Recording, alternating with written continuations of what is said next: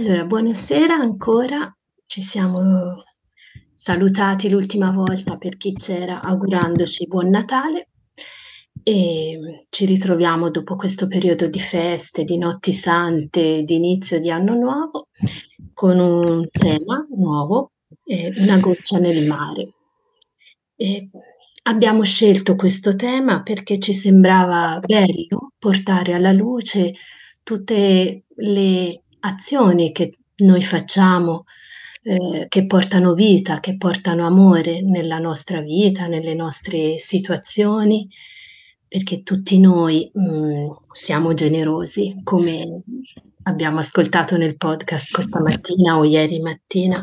La natura è generosa e tutti noi siamo generosi, tutti noi facciamo chi in un modo che in un altro delle azioni, delle attività che portano eh, lo spirito della comunità, della fratellanza, dell'amore, della vita.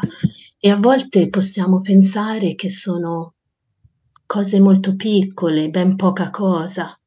Possiamo sentirci impotenti, soprattutto in periodi di difficoltà dell'umanità intera. Possiamo pensare che non servano a molto, ma invece pensiamo che siano molto importanti. E sappiamo che una goccia, per quanto piccola, può diffondersi e propagarsi all'infinito. E una scintilla può accendere un fuoco.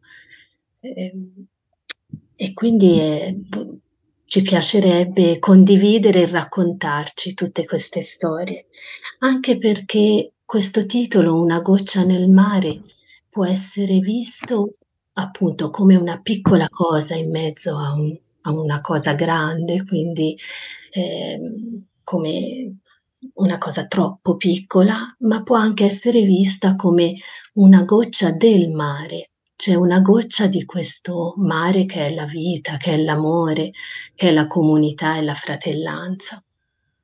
E quindi questa sera Wolfgang ci, ci racconterà delle storie, le sue storie eh, narrate nello spirito Ubuntu, eh, esperienze che, che, ci riscaldano il cuore, e, ehm, anche perché è bello vedere nel concreto visi, nomi, eh, con cui anche noi siamo in, in, piccola parte in relazione, ne siamo un po' coinvolti grazie ai, ai nostri contributi, ai nostri incontri.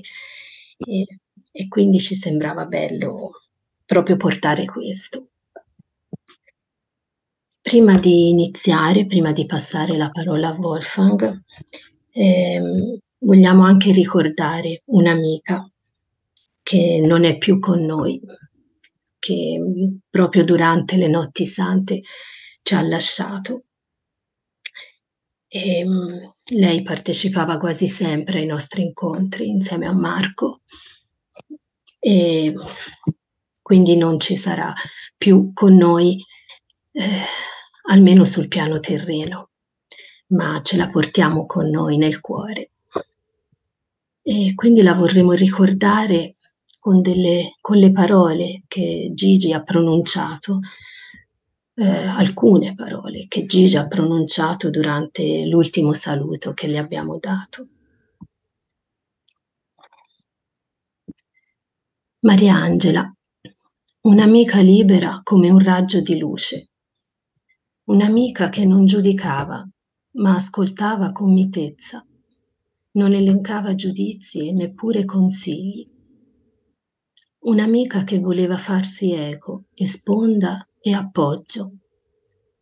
Un'amica che curava le relazioni umane come la cosa più bella del mondo, affamata di incontri, del vedere, del fermarsi, del toccare. Un'amica che amava la vita a prima vista, custode della libertà e della speranza. Un'amica con la passione per il mare aperto e per i sentieri del cuore.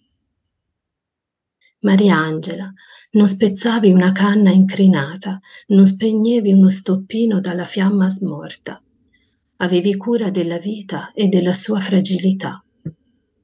Stavi nel mondo non per dominarlo, ma per toccare delicatamente l'invisibile e poi commuoverti.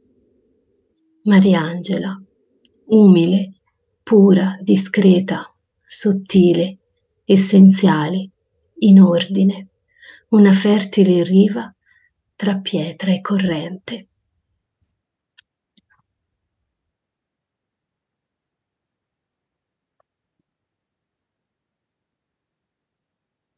Bene.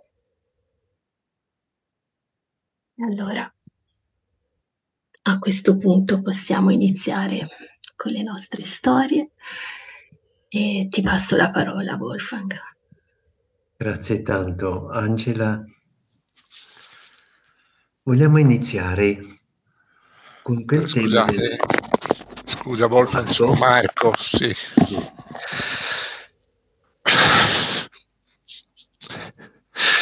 Vi voglio ringraziare,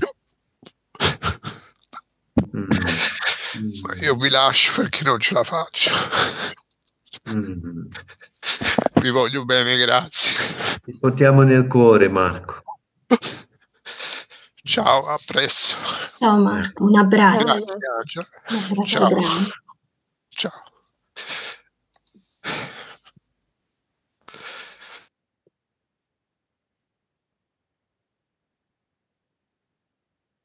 Accompagniamo Marco nel cuore. Questo passaggio così stravolgente per lui. Vogliamo iniziare con quel tema dell'Ubuntu, lo spirito per la comunità, sentirsi connesso, ehm, cuscito con tutta l'umanità, con tutta la famiglia umana, con ogni cosa intorno a noi. Josué la chiamava anche omnitudine, questa qualità. Ehm, Ubuntu è una parola sudafricana e descrive proprio quello, è nostra capacità, nostra anche dimensione di maturazione, di sentirsi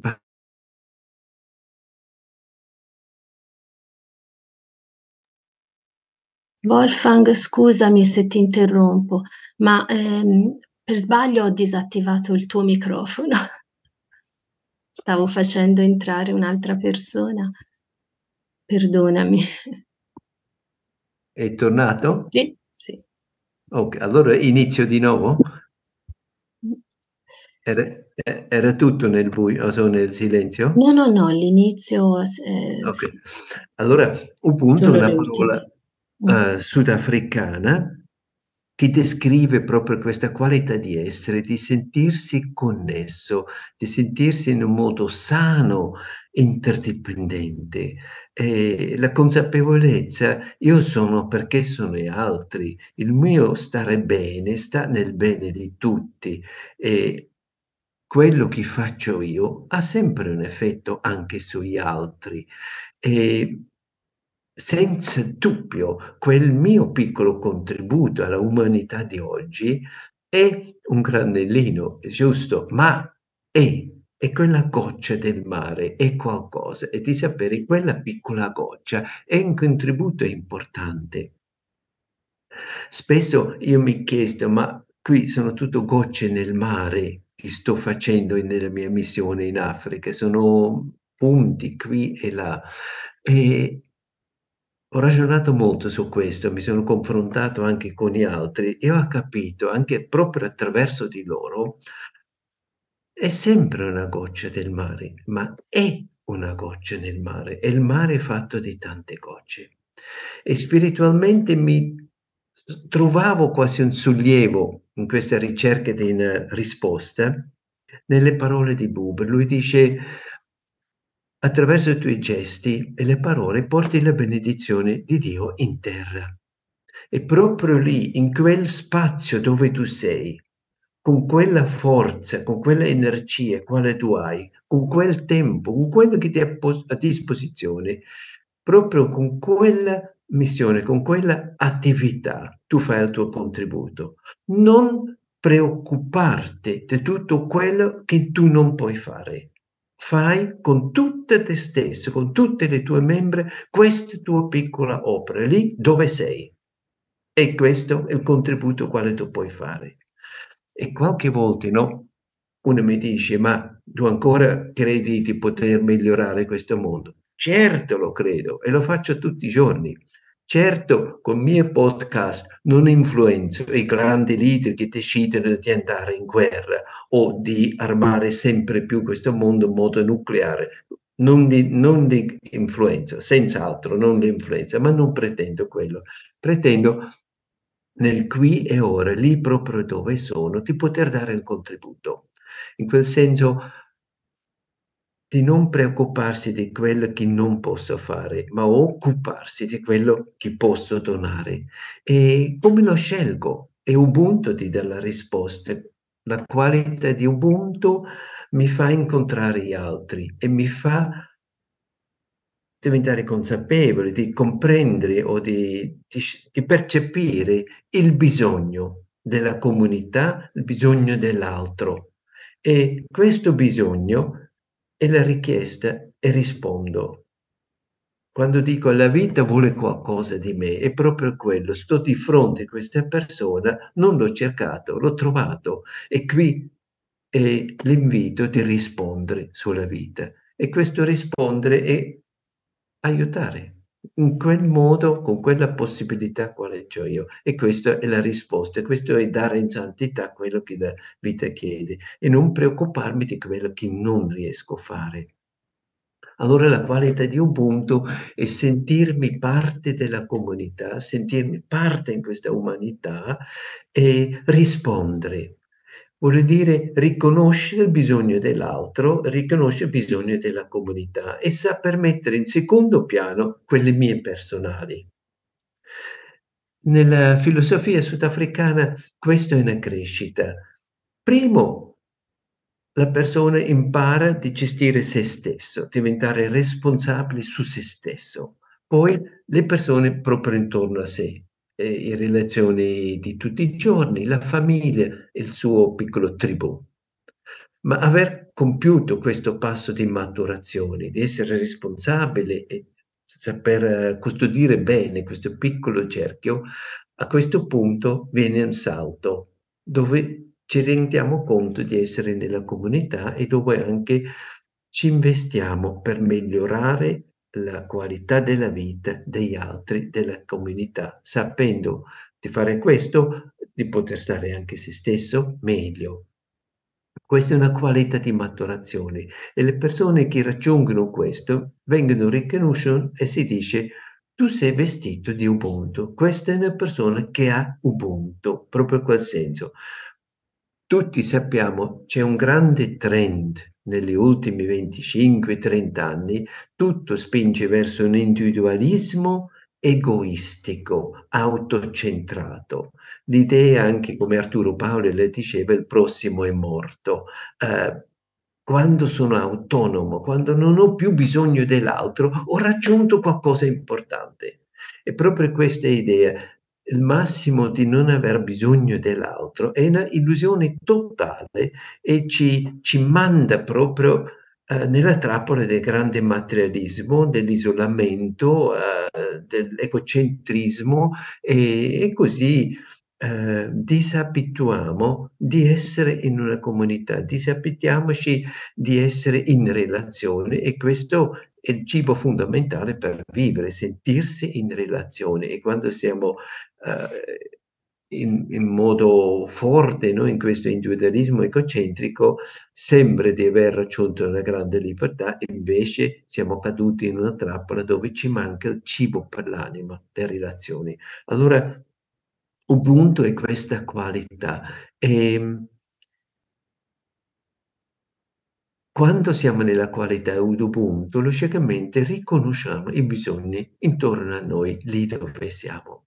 I grandi azioni si, app si appaiono come quello che sto facendo in lì sotto, certo ci impressiona bene e intensamente, ma è anche vero, eh, quell'Africa è fra di noi, qui anche in Svizzera c'è quest'Africa, eh, anche in Italia, ovunque, diciamo, non dobbiamo solo andare in Africa in una zona di guerra per poter aiutare, per vedere qui c'è bisogno, c'è anche intorno a noi. E questa qualità di sentirsi ehm, esteso nella comunità in cui viviamo e aiutare dove è necessario per stare meglio insieme, eh, questo si può vivere ovunque. Bello, logicamente, in queste iniziative che anche grazie a voi abbiamo potuto vivere in questi anni in Africa si vede meglio.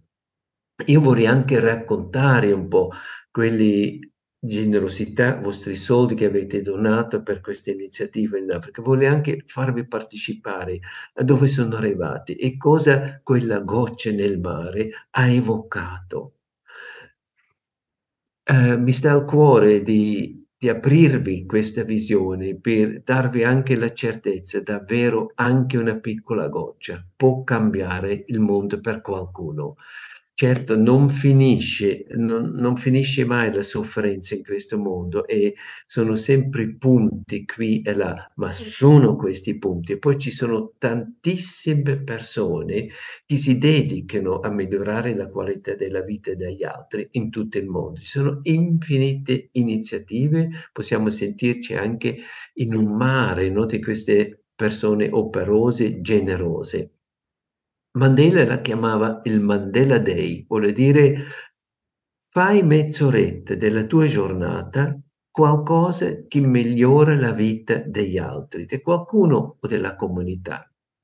Partendo dall'idea, lo Stato non può fare tutto, la Chiesa non può fare tutto, non possiamo delegare i bisogni della comunità semplicemente allo Stato e l'individuo di non fare nulla. Il cittadino partecipe, attivo, partecipa anche alla qualità della vita eh, nella società. Così quella idea, leviamoci l'illusione, lo Stato è in grado di fare tutto o la Chiesa è in grado di fare tutto. No, non è così.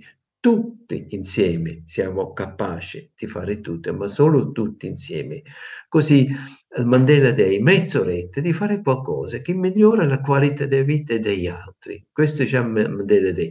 Immaginiamoci tutti noi adesso, 28, ogni giorno facciamo mezz'oretta qualcosa. Questa è un'opera stupenda, meravigliosa. Può darsi, vado a fare un lavoretto e con quelli soldini sostengo un progetto di Ubuntu. Vado, può darsi, sulla panchina in paese, la panchina dell'ascolto, dove persone che si sentono solo sanno, io mi posso mettere lì qualcuno che chiacchierà con me, eccetera, eccetera. Sono infinite idee. Quelle vogliamo anche raccontare un po' in questi tre giorni. Allora, Ubuntu come una base per dirsi sì, io mi impegno per me, per i miei cari, ma mi impegno anche per il mondo in quale vivo, per la comunità, nel vicino e nel lontano. Questo è Ubuntu. L'aiuto verso gli altri l'aiuto nella società, l'aiuto in Africa, ovunque, secondo Albert Nolan, deve avere quattro dimensioni. Un piccolo libretto che mi ha molto ispirato negli anni Ottanta, sempre il solito Albert Nolan, questo monaco, purtroppo l'anno scorso è morto, che ha scritto questo bellissimo Gesù prima del cristianesimo. Um, lui spiega, e a me mi è tornato tantissimo, diceva l'aiuto può essere, inizi sul piano umanitario, dove tu dai quello che manca, dove tu fai quello che deve essere fatto, dove sostieni dove c'è bisogno di sostegno, proprio il lavoro umanitario. Chi non ha pane, tu lo dai il pane per mangiare. E l'opera umanitaria che è molto importante, che è prezioso, ma non può stare solo per se stesso. Dopo quello deve arrivare anche un aiuto per capire perché quella persona non ha pane, perché è sempre la conseguenza di una scelta. Il cibo non manca in questo mondo, cosa manca è una distribuzione eh, giusta per tutti. Pensate abbiamo sempre più persone che sono sovrappeso, che soffrono perché mangiano troppo e abbiamo persone che non hanno da mangiare e sono troppo sono, sono malnutriti. È una questione dell'equilibrio, di di di portare il cibo lì dove hai bisogno. Allora è sempre una questione di una scelta che ha le conseguenze, voglio dire le politiche, le politiche piccole, anche personali e anche le politiche più in grande. E ragionare perché c'è questo bisogno umanitario è importante e poter cambiare queste idee. E questa porta al terzo livello, come dice Nolan, dobbiamo cambiare il sistema.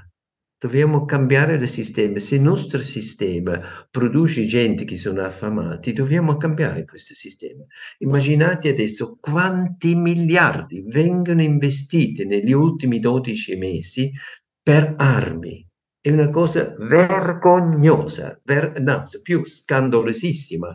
Sono miliardi che vengono spesi per armi anche armi nucleari, incredibile. Tutti i grandi paesi ricchi investono in armi nucleari, spendono tantissimi soldi per sviluppare, per farle, eccetera, per minacciare il mondo. Immaginate tutti questi soldi, se quelli li usiamo per combattere la povertà, il mondo sarebbe tanto meglio. E qui vediamo, queste sono idee, scelte che portano a questo sistema. Il sistema va cambiato. Se vogliamo non avere più fame, povertà, certo dobbiamo ridurre le armi e usare queste risorse per altre cose. Così l'idea, l'aiuto è sul piano umanitario, ma deve essere anche politico, può essere anche sistemico. E poi l'aiuto ha sempre una dimensione spirituale. E questo è un passaggio molto prezioso quale lui fa perché ci fa capire quali sono le motivazioni, perché aiutiamo, perché ci spendiamo. Per me c'è questa un po' motivazione filosofica, no? dell'Ubuntu, mi torna benissimo sentirmi parte della famiglia umana. C'è anche una dimensione religiosa, no? nel mondo cristiano, cattolico, diciamo, attraverso la sofferenza incontriamo Dio. Gesù in ogni persona sofferenza si, si, si presenta a me e mi chiede eh, una motivazione religiosa che può aiutare tantissimo. Ci sono varie di queste motivazioni che ci aiutano.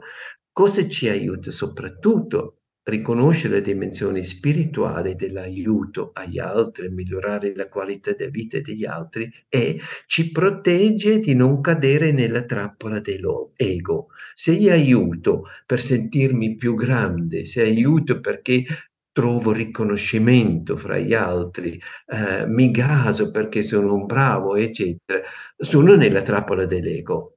E l'aiuto che viene non per aiutare l'altro, ma per soddisfare il mio ego, quasi abuso la necessità di aiutare per pulire, per crescere il mio ego.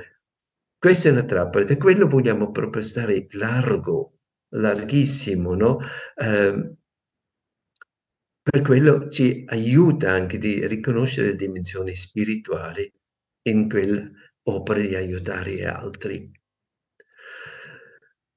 Così quelle dimensioni e non vogliamo rimanere solo un piano umanitario, ma è anche vero se uno ha fame, inutile fare tante discussioni chi è responsabile, chi ha colpa, questo ha fame, ha bisogno di mangiare.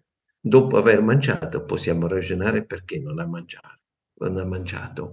Sper, eh, spero vi spiego bene. Adesso andiamo nella pratica. Vorrei su questo sfondo no, dei miei pensieri raccontarvi un po' queste storie. I vostri soldi che avete donato per l'esoto li ho usato per varie situazioni una delle grandi situazioni quest'anno era il corso che abbiamo fatto per nuovi principianti di fisioterapia. Da 12 ospedali, questi ospedali di sotto, sono arrivati giovani e come quel, quella scuola dove li mettono normalmente non poteva accogliere, c'era da, da, organizzare posto. Hanno già detto, dai, aspetti, facciamo l'anno prossimo. Ho detto no, adesso è l'ora, dopo Covid, tre anni non si poteva fare corsi. Ho detto no, facciamo i corsi, dobbiamo trovare il modo. E si trovava un piccolo alberghetto, Motherland, avete una bella vista lontano dall'ospedale, li abbiamo potuto mettere lì e fare il nostro corso. E c'era a pranzo, c'era da organizzare anche un piccolo catering da mangiare e come quella cucina quale si è usata non, non era aperta perché quel problema che avevano alla scuola, dalle infermiere che era occupata, eccetera, ho scoperto una cosa bella. Qualcuno di voi vi ricorderà, ho parlato di una ragazza che ho trovato sempre al, al bus stop dove arrivano tutti questi pulmini. Lei aveva una scatola, eh, aveva un po' di frutte, le vendeva questi frutti, le comprava per un rand e le vendeva per due. Era lì, aveva qualcosa cucinato a casa e la vendeva lì. E quando pioveva aveva semplicemente un, un telo di plastica per mettersi sopra. Quella ragazza da anni lì, ogni tanto quando passavo la salutava. C'è una signora che ospi- eh, lavora all'ospedale che ha detto io faccio un catering perché devo lavorare anche un po' perché c'è una figlia che sta studiando medicina in Sudafrica e vuole tornare in Lesotho per lavorare in ospedale Lesotho. Stupendo, ma ha un costo logicamente. Allora lei, a parte del suo lavoro, ha fatto un catering il catering del fiore, Blossom Catering. Cosa fa? Con lei, con quella signora, ma estremamente povera, collabora. Quando c'è un'occasione, e il nostro corso era una di queste occasioni, diceva dai, dai, dai, facciamo così, portiamo a questi ragazzi a, che studiano fisioterapia il pranzo.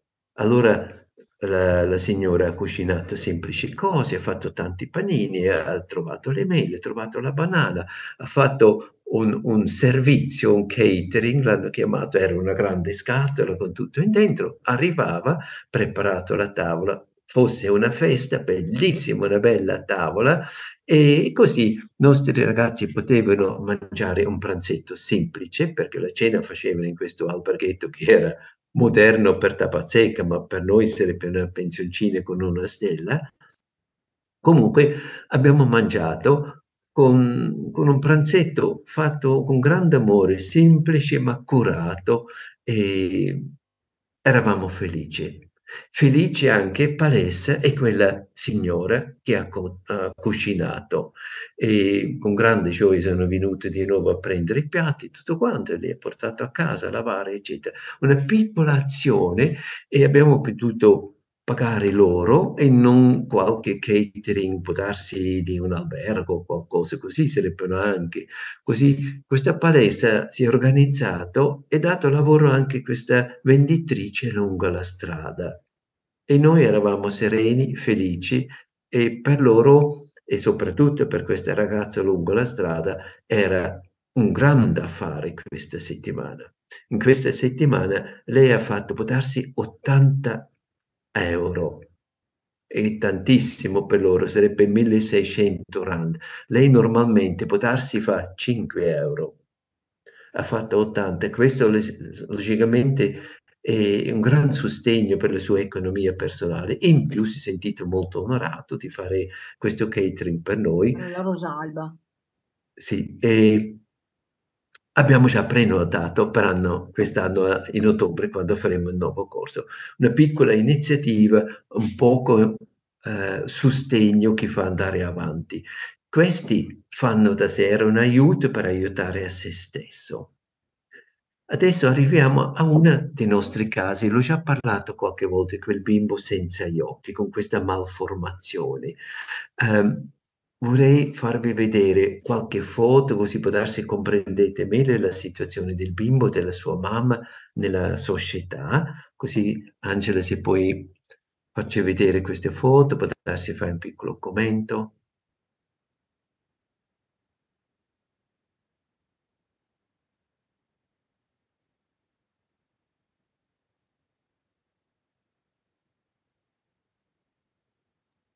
Ecco, si vede? C'è la foto del, del bimbo, ecco, del bimbo in piedi. Sì, si vede bene tutto. Poi scorro, ce n'è un'altra col berretto. Qui è fuori con un altro berretto.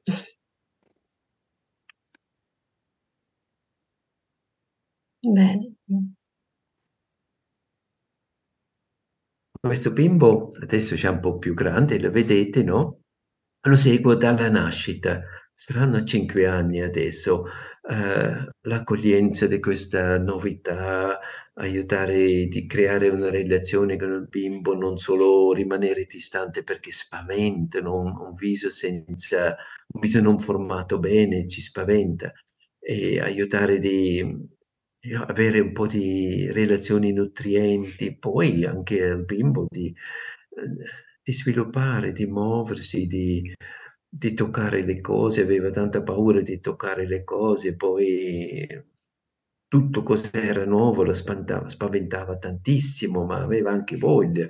C'è tutto in quella confusione che aveva il piccolo bambino, vi ricordate? Le mettevamo in una scatola, così poteva sentire i confini, così capiva anche dove è lui, dove finisce questo piccolo mondo, eccetera.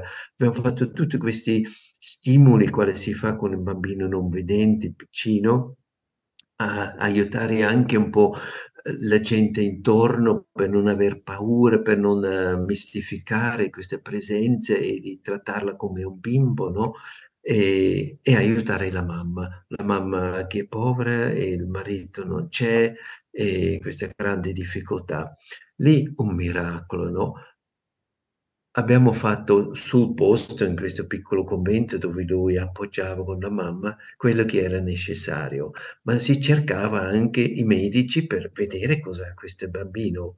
E con l'aiuto di varie persone siamo riusciti, anche attraverso il Ministero della Sanità, che dava indirizzi ma non più di quel sostegno, ehm, di portare quel bambino in Sudafrica. Hanno fatto un un una risonanza per capire cos'è e da lì un contatto con un professore in America, che si è preso a cuore questo bambino, ha spiegato tutto sul piano medico, cosa si può fare, cosa non si può fare e quando si farà questa operazione per creare 2 occhi con le perline così. Ehm, un gran sostegno, una solidarietà, e all'altra parte lì sul loco proprio l'aiuto alla mamma. Per poter aiutare a crescere questo figlio, certo la mamma aveva bisogno presente e lei lavorava in un'altra situazione e per campare ha dovuto lasciare il bimbo lì con le suore. C'era una suora che l'ha accolto come fosse la sua mamma e così, ehm, si voleva anche lì un po' un soldino per sostenere il bambino e poi abbiamo capito questa mamma è importante adesso lei vicino a lui, soprattutto per l'ingresso alla scuola per i bambini non vedenti. L'unica scuola a Maseru, nella città capitale, vuol dire transfer in in città, organizzarsi in città.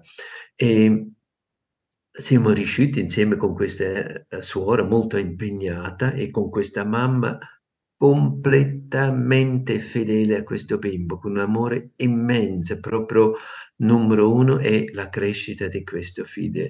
Se tanti l'hanno abbandonato questa famiglia, lei non ha abbandonato questo figlio, proprio vicino, vicino e crede in quel figlio.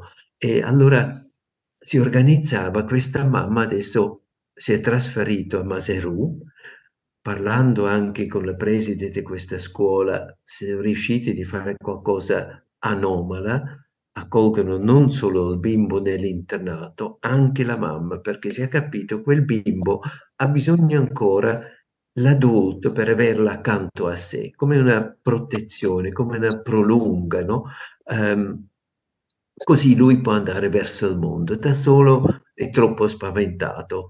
Le imparerà, ma c'ha tanta voglia di imparare, eccetera. Così questi 2 iniziano adesso quel percorso lì, la mamma lavora un po' in cucina, eccetera.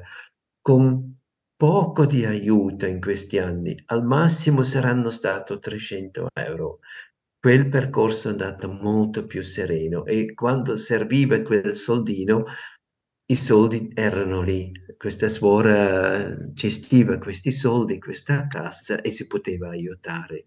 Ehm E questo ha cambiato. Anche qui vedete l'aiuto non era solo umanitario, era anche ha cambiato il sistema. Lei usciva dalla povertà totale, aveva un, un sostegno, fine un giorno entreranno i servizi sociali, eccetera. No? Ancora tutto quello non è così sviluppato. Se si aspere, aspere, aspetterebbe i servizi sociali, eh, tanto tempo in quale il bambino vuole crescere andrebbe perso. Questo è ovunque, in Italia l'ho visto tante volte, no? fine i servizi reagivano, un periodo importantissimo passavano, era importante di reagire immediatamente, non fra due anni, quando le formalità sono compiute, no? In quel senso anche lì, lì alla fine con poco si poteva aiutare e un grande aiuto per questa mamma è anche sapere ci sono altri che sono interessati, che sono fedeli a loro storie, che le accompagnano. Vi racconterò perché lo ritroverò adesso in ottobre quando torno e passo sempre lì e abito anche quando sono in città, non lontano, forse 200 metri da questo internato. Sarò grato di andare a trovarla e vedere. Un'altra storia semplice, breve. C'era una mamma, si chiamava Majo Colozzo e ha cinque figli. Aveva un marito che beveva non lavorava e non si occupava per la famiglia.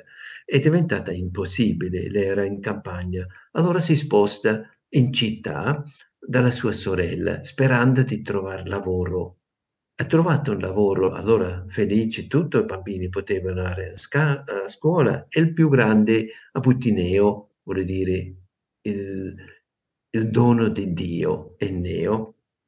Neo con il suo zio in montagna l'aiuta un po' nella campagna con cavalli, con le pecore, eccetera. È un piccolo negozietto, così Neo sistemato ma le altre quattro piccoli, eccetera, e vanno a scuola, hanno bisogno delle divise, libri, tutto quanto. E lei trova lavoro tutto contento. Arriva la crisi di corona e con tutto il lockdown, eccetera, lei ha perso il lavoro. Come tantissimi hanno perso il lavoro a causa di quel management della crisi di corona, hanno perso il lavoro e questi lavori non sono più tornati. Allora non ha più niente. Non ha un orto, non ha niente e è lì in città. Quando le ho chiesto come stai, lo conosceva, lei dice, sai, noi siamo sereni, ma non abbiamo da mangiare. E non so come comprare i libri per mandare i bambini a scuola. E commovente, logicamente. E l'ho aiutato insieme con la sua sorella per passare questi due anni del Covid e adesso ancora il lavoro non c'è, ma per mandare avanti la famiglia, per mangiare e per andare a scuola tutti questi bimbi. E siamo riusciti e adesso ha trovato un lavoro, era tutta contenta. E cosa ha trovato? Va a lavare, lavare i vestiti, i panni da una signora in città due volte a settimana.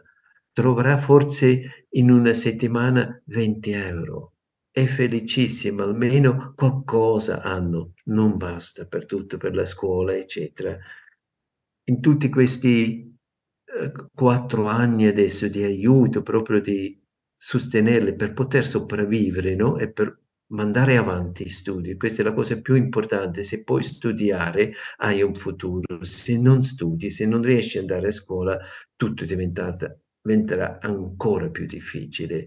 Allora lì saranno 1200 euro che hanno aiutato a questi bimbi di crescere come devono crescere, no? di essere accuditi, di mangiare sufficientemente bene e di andare a scuola.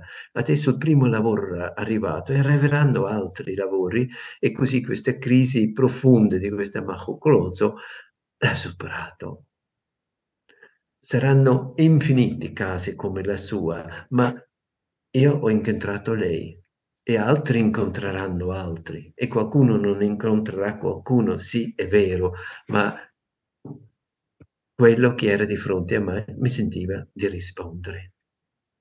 Arriviamo alla prossima piccola paziente, Pullane, ho già parlato qualche volta, ho trovato un po' di foto, è quella ragazza che aveva la tubercolosi, Pullane. Eh, qui la vediamo già un po' di anni dopo la prima cura. Lei era, sembra era due anni o tre anni prima, quando lei aveva tubercolosi, era paralizzata e lei non era abbattuta della malattia grave che aveva, era paralizzata alle gambe perché l'ascesso nella spina comprendeva eh, i nervi. Lei era tutto luminosa e, e diceva: Mi aiuti di camminare? Proprio con una certezza dove si voleva coraggio di pensare questa bimba camminerà di nuovo, eh, ma con proprio disarmante. E una mamma sorridente, convinta che questa bambina guarirà. Eh, poi l'abbiamo visitato, abbiamo capito un pochino di attività nelle gambe sceie, ho detto ai ragazzi che lavoravano come adesso lavoriamo senza pretendere un risultato, ma facciamo tutto quello che si può fare, poi vedremo dove arriviamo. E questo è accaduto logicamente anche su un, un, fondo buono perché in Lesotho si crede se Dio vuole una guarisce, ti dà anche la possibilità di guarirla. Così anche Dio c'è sempre e Dio ci aiuterà. Questo era un po' lo sfondo anche dei miei colleghi e non erano troppo preoccupati degli aspetti medici. Eh, e questa bimba piano piano iniziava a lavorare, a, a, a camminare, anche con bastoni, un po' in aiuto, eccetera. E dopo un anno camminicchiava abbastanza. E qui la vediamo dopo tre anni è ritornato e camminava veramente già molto bene. E abbiamo un filmato Angela ci puoi fare vedere sono venuti per la visita e lei ci ha mostrato come sta bene a casa con la sua mamma un miracolo però eh, o che serenità anche questa mamma, no? Sì, eh, una bambina fortunata, quell'accesso eh, non era troppo grande, ha risposto bene sulle medicine, ha trovato la fisioterapia, e, ma la bimba aveva qualcosa che e anche dentro di noi, anche i bambini hanno questo, ma io vedo anche noi adulti abbiamo qualcosa. Quando vogliamo davvero qualcosa, siamo capaci quasi di stimolare il mondo intorno a noi per mettere acqua sul mulino. Avete visto i ragazzi down? Vengono verso di noi e, e ci aprono il cuore, hanno la possibilità di aprirci il cuore e questa affettività che viene automaticamente fuori con i ragazzi down, eh, loro hanno bisogno di questo e li aiuta ad entrare in contatto con noi. Cosa per esempio un ragazzo, ragazzino autistico non ha questa qualità, infatti viene molto più isolato. Uh, siamo capaci in modo o l'altro di organizzare con gli altri quello che abbiamo bisogno e questa ragazza mi, mi ha mostrato tantissimo. Uh, è lo stesso ragazzo che è tornato l'anno scorso e la mamma diceva volevo farti vedere la tua figlia che dice tu sei un uomo di Ubuntu, tu sei anche il nostro padre tu, eh, tu eri padre per questa figlia, tu l'hai preso come tua la figlia, l'hai fatto tutto come fosse la tua. Questo è la testimonianza di Ubuntu, tu sei un uomo di Ubuntu, ti faccio vedere la tua figlia. E, e mi hanno onorato con quella gallina. Quella gallina che è bravissima, come dice Manzelli, devo, uh, dove abito quando sei nella tabazzeca, perché questa gallina fa tante uova e poi è bravissima di covare le uova, non le abbandona finché non sono nati, così mi hanno regalato davvero una gallina stupenda, bellissima, stupenda, e una brava mamma gallina che ha fatto tanti piccoli e questi piccoli diventano galline così Mansei, Dimpo e Nugo hanno da mangiare e hanno anche da vendere galline, ogni gallina 100 euro, sarebbero... Uh, 100 euro, sono 5 euro, uh, 100 rand, sono 5 euro, voglio dire un bel po', e l'economia di questa famiglia avanti grazie a questa meravigliosa gallina che mi ha questo pulane regalato. Abbiamo sostenuto adesso Pulane per andare a scuola. Importantissime, lei è molto intelligente, anche capace, eccetera, vivendo in estrema povertà in campagna, se hai una buona formazione, tu puoi fare il salto. Se non hai una buona formazione, rimanerai in quella vita lì. Il cavaliere sul cavallo bianco non viene a prenderti lì, lì rimanerai una ragazza come la Maleshwani, quella bambina che diceva mi porti una mucca per il mio figlio, eh, lei rimarrà nella povertà perché quel mondo lì. E, ma Pulani può uscire e vicino c'è una scuola superiore, ha fatto media superiore e la aiutiamo di andare alla superiore per fare una buona formazione, per poter fare anche il salto. Questa sua scuola ogni anno sono qualcosa di 5.000 rand, sarebbero 250 euro. Così questa ragazza va a scuola, fa una buona formazione e sostenendo lei per la scuola rimane qualcosa in più per mangiare a casa. Quello della mamma lavorando qui e là e avere un po' un campetto dove pianta qualcosa con quelle galline che ce l'hanno, con quel sostegno riescono a mangiare meglio. Se mangiano meglio a casa e la bambina può andare a scuola, allora la vita è veramente molto meglio. Se pensate 250 euro e le aiuta un anno di andare a scuola e di avere un futuro. Qui vedo l'aiuto umanitario, ma anche per cambiare il sistema, per uscire da questa povertà estrema, con una buona formazione. Andiamo alla prossima storia, Re figlie. Ecco. Questa è una bambina, che è una bambina che io ho visto nel primo anno, sono anni fa, adesso avrà dieci anni questa bimba. Aveva piedi storti e aveva bisogno della fisioterapia, anche qualche gesso per mettere questi piedi un po' più dritti per evitare di dover essere operato. E i piedi storti di una bimba sono ancora più difficili da trattare di quello del maschio. Quello del maschio si corregge abbastanza bene e non, non torna indietro facile. Quella delle bambine più facile tornano indietro, si deve veramente stare dietro. Poi si sa, nel primo anno, se tu vai lì e tu modelli questo piedino, tutti i giorni fai bendacci, eccetera, non sarà storto dopo un anno talmente il bambino può camminare e non avrà bisogno di operazioni se quel lavoro viene fatto nel primo anno. Questa bimba ha una sfortuna. A casa la mamma la vede la necessità, ma il babbo no. Di calzia, non so di che idea aveva in testa. Lui ha detto no, andare all'ospedale è del diavolo fare qualcosa a questi piedi è del diavolo, operare a Dio non si fa, eccetera. Era tutto contro. E quella bimba non veniva regolarmente nella fisioterapia. L'hanno chiamato, ma non l'hanno portato. C'era una resistenza partendo da chissà, credo, del marito. E nel secondo anno, quando ho rivisto questa bambina, ho detto qui siamo già fuori tempo, adesso si vuole il gesso, si vuole anche eventualmente l'operazione. Un'altra sfortuna, il babbo era d'accordo di fare il gesso, avevamo un dottore che non era capace di fare un buon gesso. In quel anno, quando io non c'era, ha fatto tre volte il gesso e non l'ha fatto bene. E il piede era ancora più storto dopo. Era un giovane dottore congolese, poverino, si è trovato lì di fare una cosa che non ne, nemmeno sapeva fare. Allora, Qui ha piovuto e sono bagnato.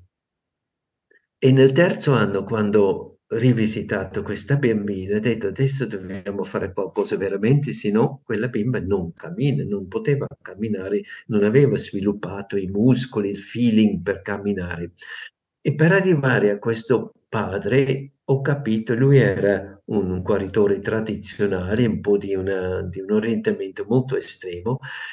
Eh, il nonno era un, un guaritore che conosco molto bene e che veniva anche qualche volta ai nostri incontri. Allora con la mia assistente, con Mammello, sono andata da questo andate Jack in un paese che si chiama Murena, il, il paese del re, ma era un paesuccio così.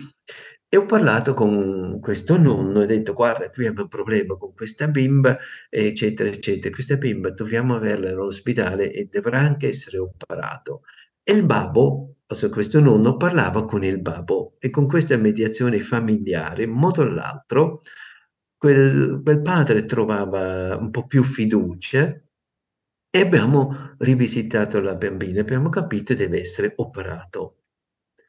E si voleva un po' di visite, andare nell'ospedale centrale e ho capito venivano um, um, chirurghi pediatrici dal Sudafrica due o tre volte all'anno e facevano quel tipo di operazione. Siamo orientati quando quelli vengono, si è fatte le visite prima, vuol dire la mamma ha dovuto andare in città, trovare un posto per dormire, stare due o tre giorni lì, riprendere il bus e tornare in montagna, erano un po' di spese quali loro non avevano. Allora si sosteneva per questi viaggi eh, per poter andare all'ospedale, per dormire lì a, mangiare a Maseru e poi anche per l'operazione. L'operazione costava 30 euro. Immaginate, 30 euro a piedi. E poi stare un po' lì così.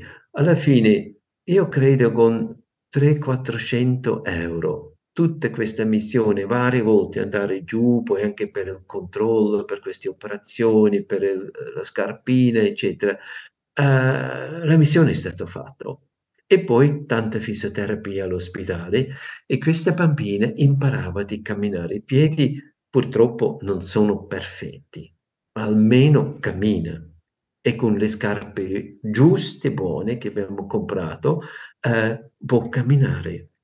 Adesso ogni tanto lei mi manda un, un, un, audio, mi chiede come stai, come fa, e la chiede, e tu? E lei riesce adesso a camminare a scuola, vuol dire un'oretta cammina per andare a scuola mattina e quell'oretta torna a casa. È importantissimo per queste figlie adesso di fare una buona scuola, perché nel futuro se lei farà un lavoro forse come una segretaria o qualcosa dove non deve stare tutti i giorni in piedi sarà importante. Uh, hai fatto vedere quel filmato dove cammina? Ecco, Ora. Questo ancora quando aveva tre anni, diciamo, quando questi piedi ancora erano abbastanza storti. Era molto ritardato nel camminare. Ecco, è passato, sì. Sì.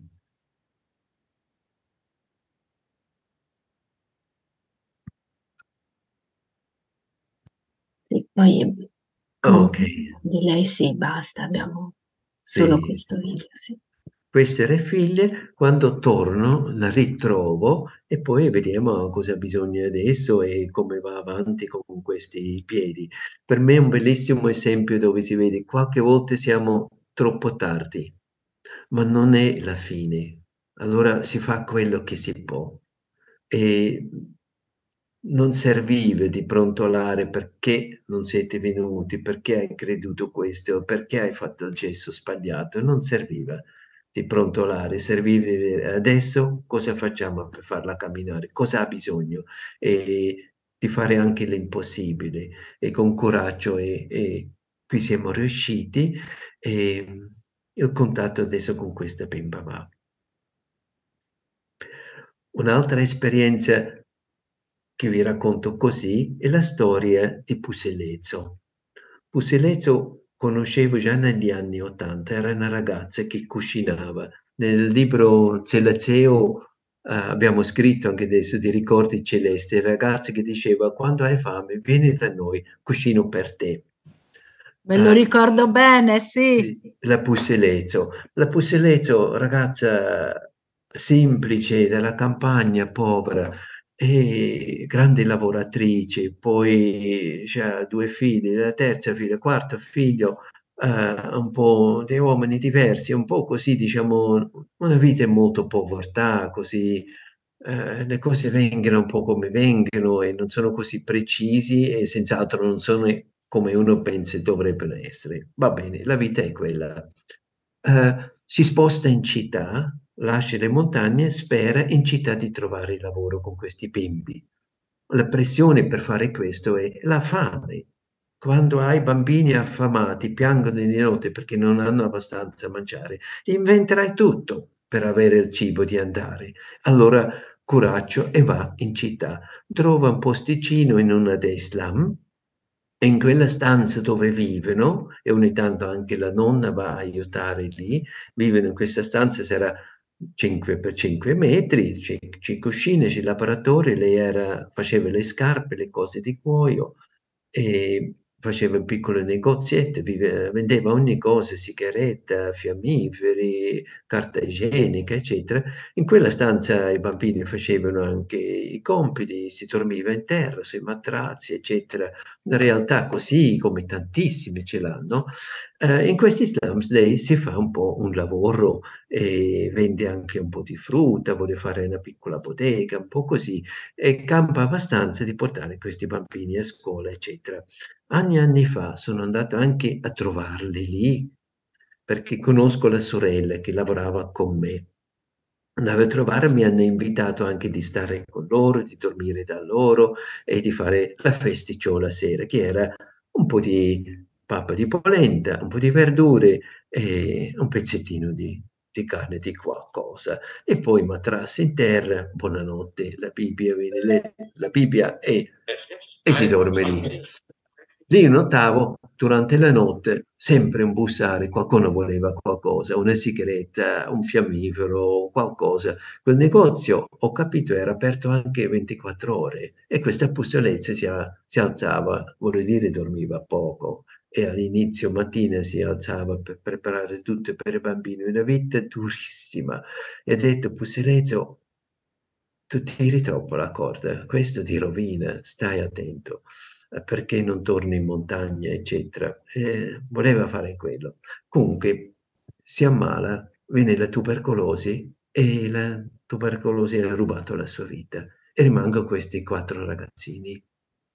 La nonna già malata di cuore e adesso allora questi ragazzi vengono divisi nelle famiglie delle sorelle e lì anche le sorelle non avevano chissà risorse economiche per mandarle a scuola. Il problema non si va più a scuola e lì si poteva aiutare e di portare adesso in tutti questi anni, sono vari anni adesso, di aiutarli di andare a scuola.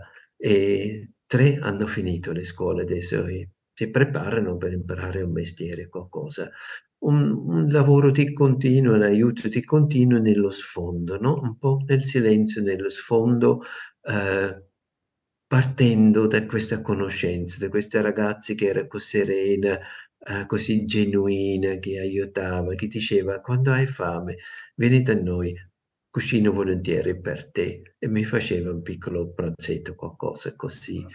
Um, la storia del Pussilezzo. A me mi è rimasto una borsellina che preparava per me, che cuciva lei molto bella, dove ho le mie medicine africane. Nel momento spesso non vediamo il risultato di quella piccola opera. La vedete anche in paesi dove fate volontariato. Qualche volta abbiamo l'idea siamo sempre da capo. È anche vero, in certe tematiche siamo sempre da capo, perché nuova gente dobbiamo iniziare di nuovo all'inizio. Questo è anche normale, ma certe cose hanno bisogno di tempo. Qui saltiamo al sarto adesso, Angela. Eh, prendendo un po' di distanza, vediamo qualche volta meglio, guardandola dalla distanza. Qualche volta siamo così vicino, particolarmente quando sono questi bisogni forti, no? Umanitari, quasi non riusciamo più a vedere dalla collina, da una visione un po' più alta, un po' più distante, dove possiamo levare la mano dagli occhi, no?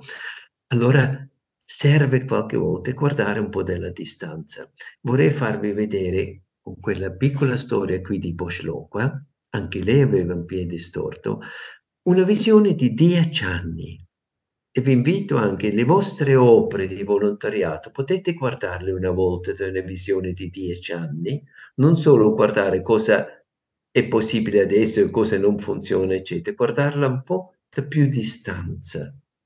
Io ho notato la fiducia nell'arco di tempo più grande mi ha fatto vedere tanti sviluppi, quali io non vedevo se era troppo addosso nel momento. Era rapito dalle bisogni del momento e non vedevo e qualche volta era frustrato, ma invece solo due o tre passi indietro vedevo, no, sta sviluppando, calmo Wolfgang, sei in cammino, non veloce come vuoi tu, ma sei in cammino, va bene.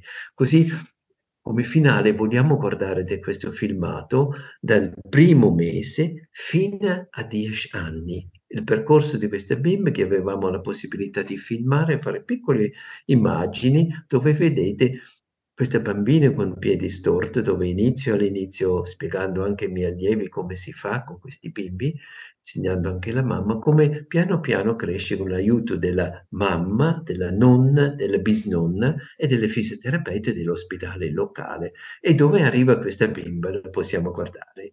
Vediamo questo video. È partito.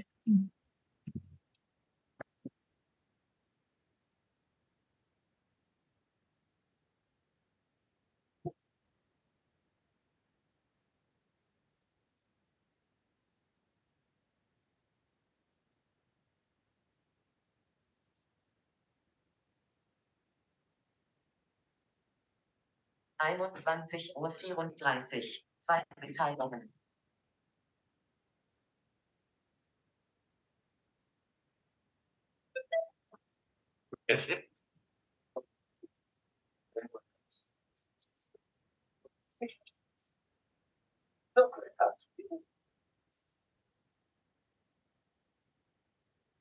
Ecco, dopo un anno comincia a camminare e si vede che cammina.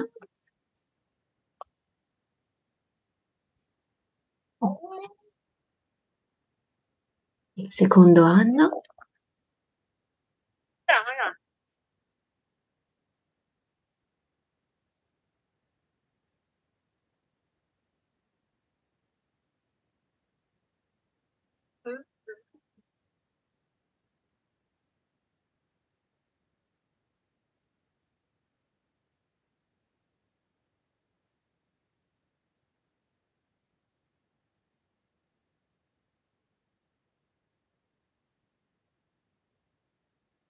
Ops.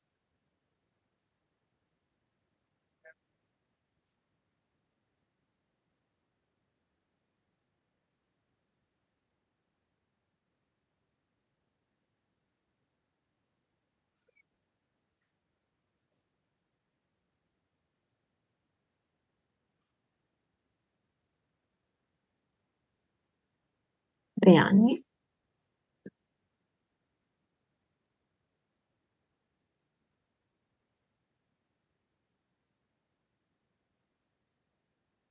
Quarto anno.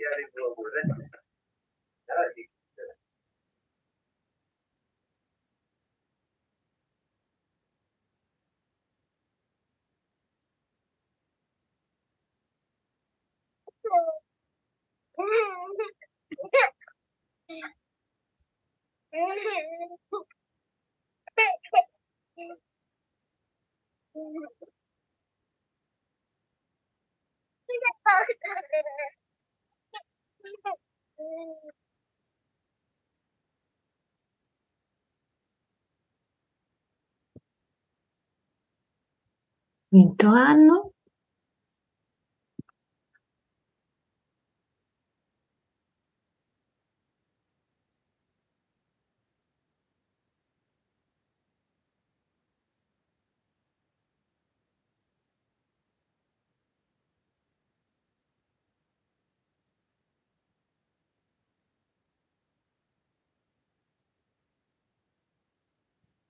Dieci anni. Mm.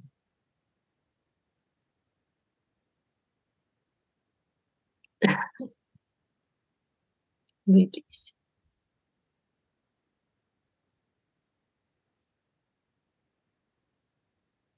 Ok, era l'ultima. Sì. Grazie tanto, così un po' invito di guardare le nostre opere anche un po' da una distanza per vedere meglio. Qualche volta serve un po' uh, fare due o tre passi indietro per levare questa mano dagli occhi perché i bisogni del momento qualche volta ci rapiscono un po' la visione, no? aprire un po' gli occhi, fare due o tre passi indietro per vedere meglio, così anche ci aiuta perché il bisogno qualche volta è talmente grande ovunque, no? E possiamo mh, disperare un po', pensare ormai è solo una goccia nel mare. È una goccia nel mare e quella goccia, come dice Angela, è il mare. E, di fidarsi e con tutto se stesso fare quello che proprio la vita vuole in quel momento do, dove sei. E così questo passo un po' indietro ci può anche aiutare. Queste sono solo poche di queste situazioni dove che quest'anno poteva aiutare. Vorrei ricordare, sono 35 ragazzi che avevo in questi corsi settimanali per la fisioterapia, che sono, un, sono proprio scuole in modo intenso di ospitarle, di insegnarle, di fare e poi sono tante piccole situazioni dove forse qualcuno ha bisogno della medicina o le scarpe nuove e poi le situazioni come le raccontava altre sono almeno 50 di queste situazioni dove aiuto dove attraverso di me il vostro aiuto dà un sollievo dà un futuro dà una certezza che fa crescere e la sensazione uh, che fa bene, no? non sono solo, non sono dimenticato, qualcuno, qualcuno ci pensa. E per gli africani l'aiuto è sempre la gloria di Dio. Attraverso l'aiutante vedono Dio e questa è una cosa molto preziosa anche. Bene, questo volevo un po' restituire e adesso do la parola, donna Angela se tu vuoi concludere quel parte prima di Marina. Eh, no, mm, vi, vi, ringraziamo per queste, grazie Wolfgang, per queste, questi racconti, queste storie e poi nelle prossime, domani, dopodomani, eh, ascolteremo anche le storie di, di tutti noi. Allora passo la parola a Marina per la buonanotte.